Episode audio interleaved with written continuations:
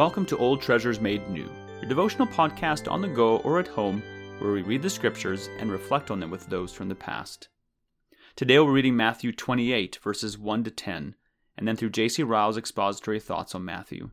Please take a moment to pause and to ask the Holy Spirit to bring understanding and to apply what we hear. Matthew chapter 28, verses 1 to 10. Now, after the Sabbath, toward the dawn of the first day of the week, Mary Magdalene and the other Mary went to see the tomb. And behold, there was a great earthquake, for an angel of the Lord descended from heaven and came and rolled back the stone and sat on it. His appearance was like lightning, and his clothing white as snow. And for fear of him, the guards trembled and became like dead men.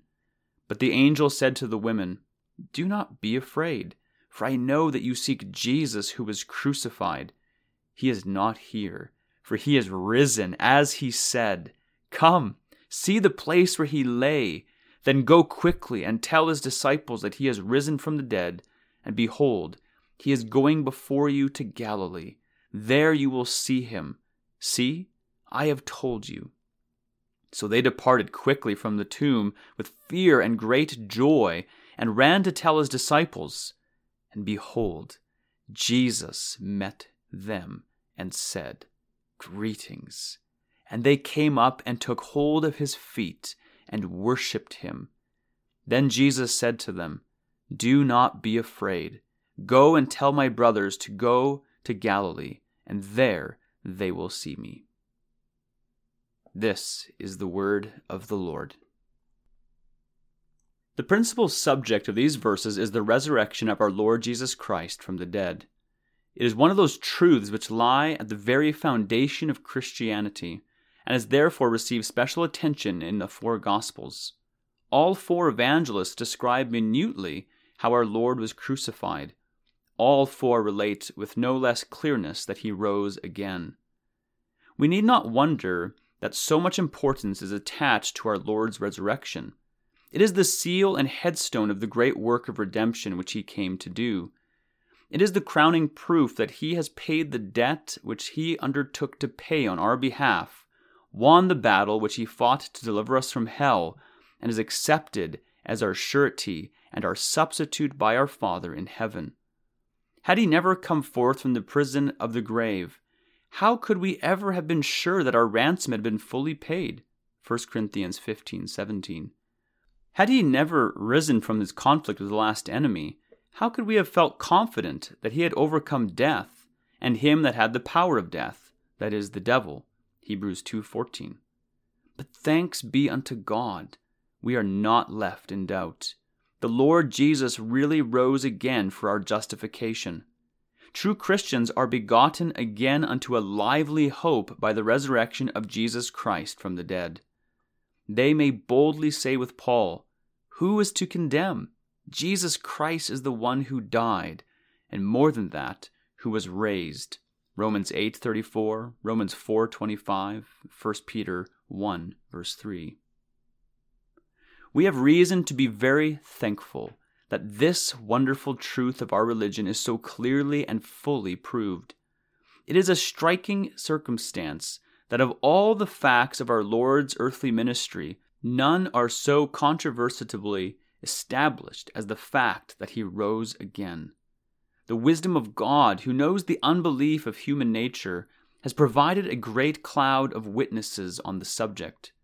Never was there a fact which the friends of God were so slow to believe as the resurrection of Christ. Never was there a fact which the enemies of God were so anxious to disprove. And yet, in spite of the unbelief of professed friends, and the enmity of foes, the fact was thoroughly established. Its evidences will always appear to a fair and impartial mind unanswerable. It would be impossible to prove anything in the world if we refused to believe that Jesus rose again. Let us notice in these verses the glory and majesty with which Christ rose from the dead. We are told that there was a great earthquake. We are told that an angel of the Lord descended from heaven and came and rolled back the stone and sat on it.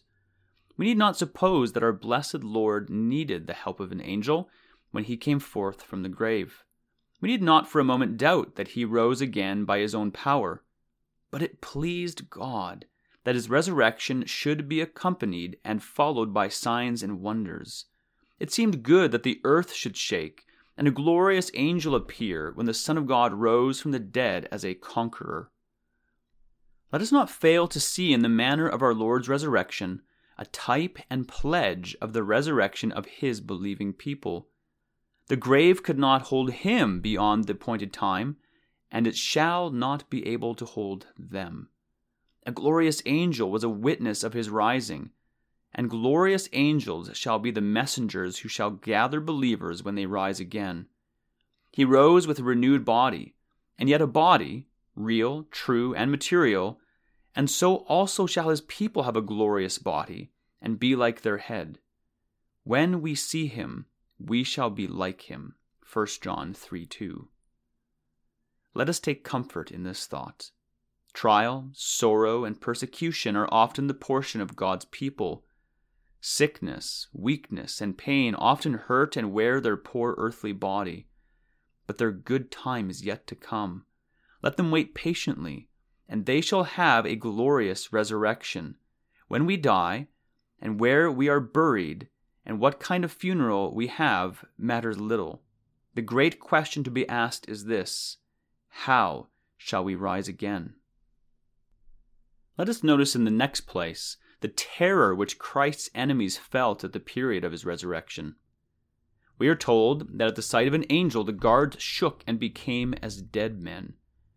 Those hardy Roman soldiers, though not unused to dreadful sights, saw a sight which made them quail. Their courage melted at once at the appearance of one angel of God. Let us again see in this fact a type and emblem of things yet to come. What will the ungodly and the wicked do at the last day, when the trumpet shall sound and Christ shall come in glory to judge the world?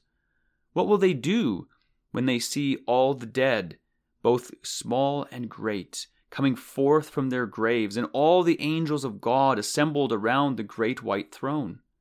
What fears and terrors will possess their souls when they find they can no longer avoid God's presence and must at length meet Him face to face? Oh, that men were wise and would consider their latter end! Oh, that they would remember that there is a resurrection and a judgment, and that there is such a thing as the wrath of the Lamb. Let us notice in the next place the words of comfort which the angel addressed to the friends of Christ. We read that he said, Fear not, for I know that you seek Jesus who was crucified. These words were spoken with a deep meaning. They were meant to cheer the hearts of believers in every age in the prospect of the resurrection. They were intended to remind us that true Christians have no cause for alarm, whatever may come in the world. The Lord shall appear in the clouds of heaven, and the earth be burned up. The graves shall give up their dead that are in them, and the last day come. The judgment shall be set, and the books shall be opened. The angel shall sift the wheat from the chaff and divide between the good fish and the bad. But in all this, there is nothing that need make believers afraid. Clothed in the righteousness of Christ, they shall be found without spot and blameless. Safe in the one true ark, they shall not be hurt when the flood of God's wrath breaks on the earth. Then shall the words of the Lord receive their complete fulfillment. When these things begin to come to pass, lift up your heads, for your redemption draws near. Then shall the wicked and unbelieving see how true was that word Blessed are the people whose God is the Lord. Psalm 33, verse 12. Let us notice finally the gracious message which the Lord sent the disciples after his resurrection.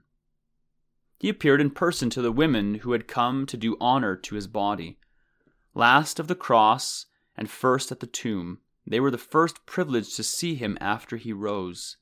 And to them he gives commission to carry tidings to his disciples.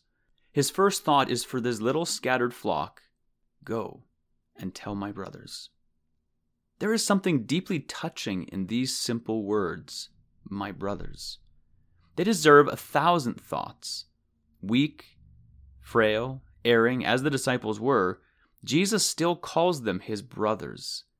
He comforts them, as Joseph did his brothers who had sold him, saying, I am your brother Joseph. Much as they had come short of their profession, sadly, as they had yielded to the fear of man, they were still his brothers. Glorious as he was in himself, a conqueror over death and hell and the grave, the Son of God is still meek and lowly of heart. He calls his disciples brothers. Let us turn from the passage with comfortable thoughts. If we know nothing of true religion, let us see in these words of Christ an encouragement to trust and not be afraid. Our Savior is one who never forgets his people. He pities their infirmities. He does not despise them. He knows their weaknesses, and yet he does not cast them away. Our great high priest is also our elder brother. That is the end of Ryle's expository thoughts for these verses. Let us carefully consider what we have heard today, may the Lord be pleased to bring the growth for His glory.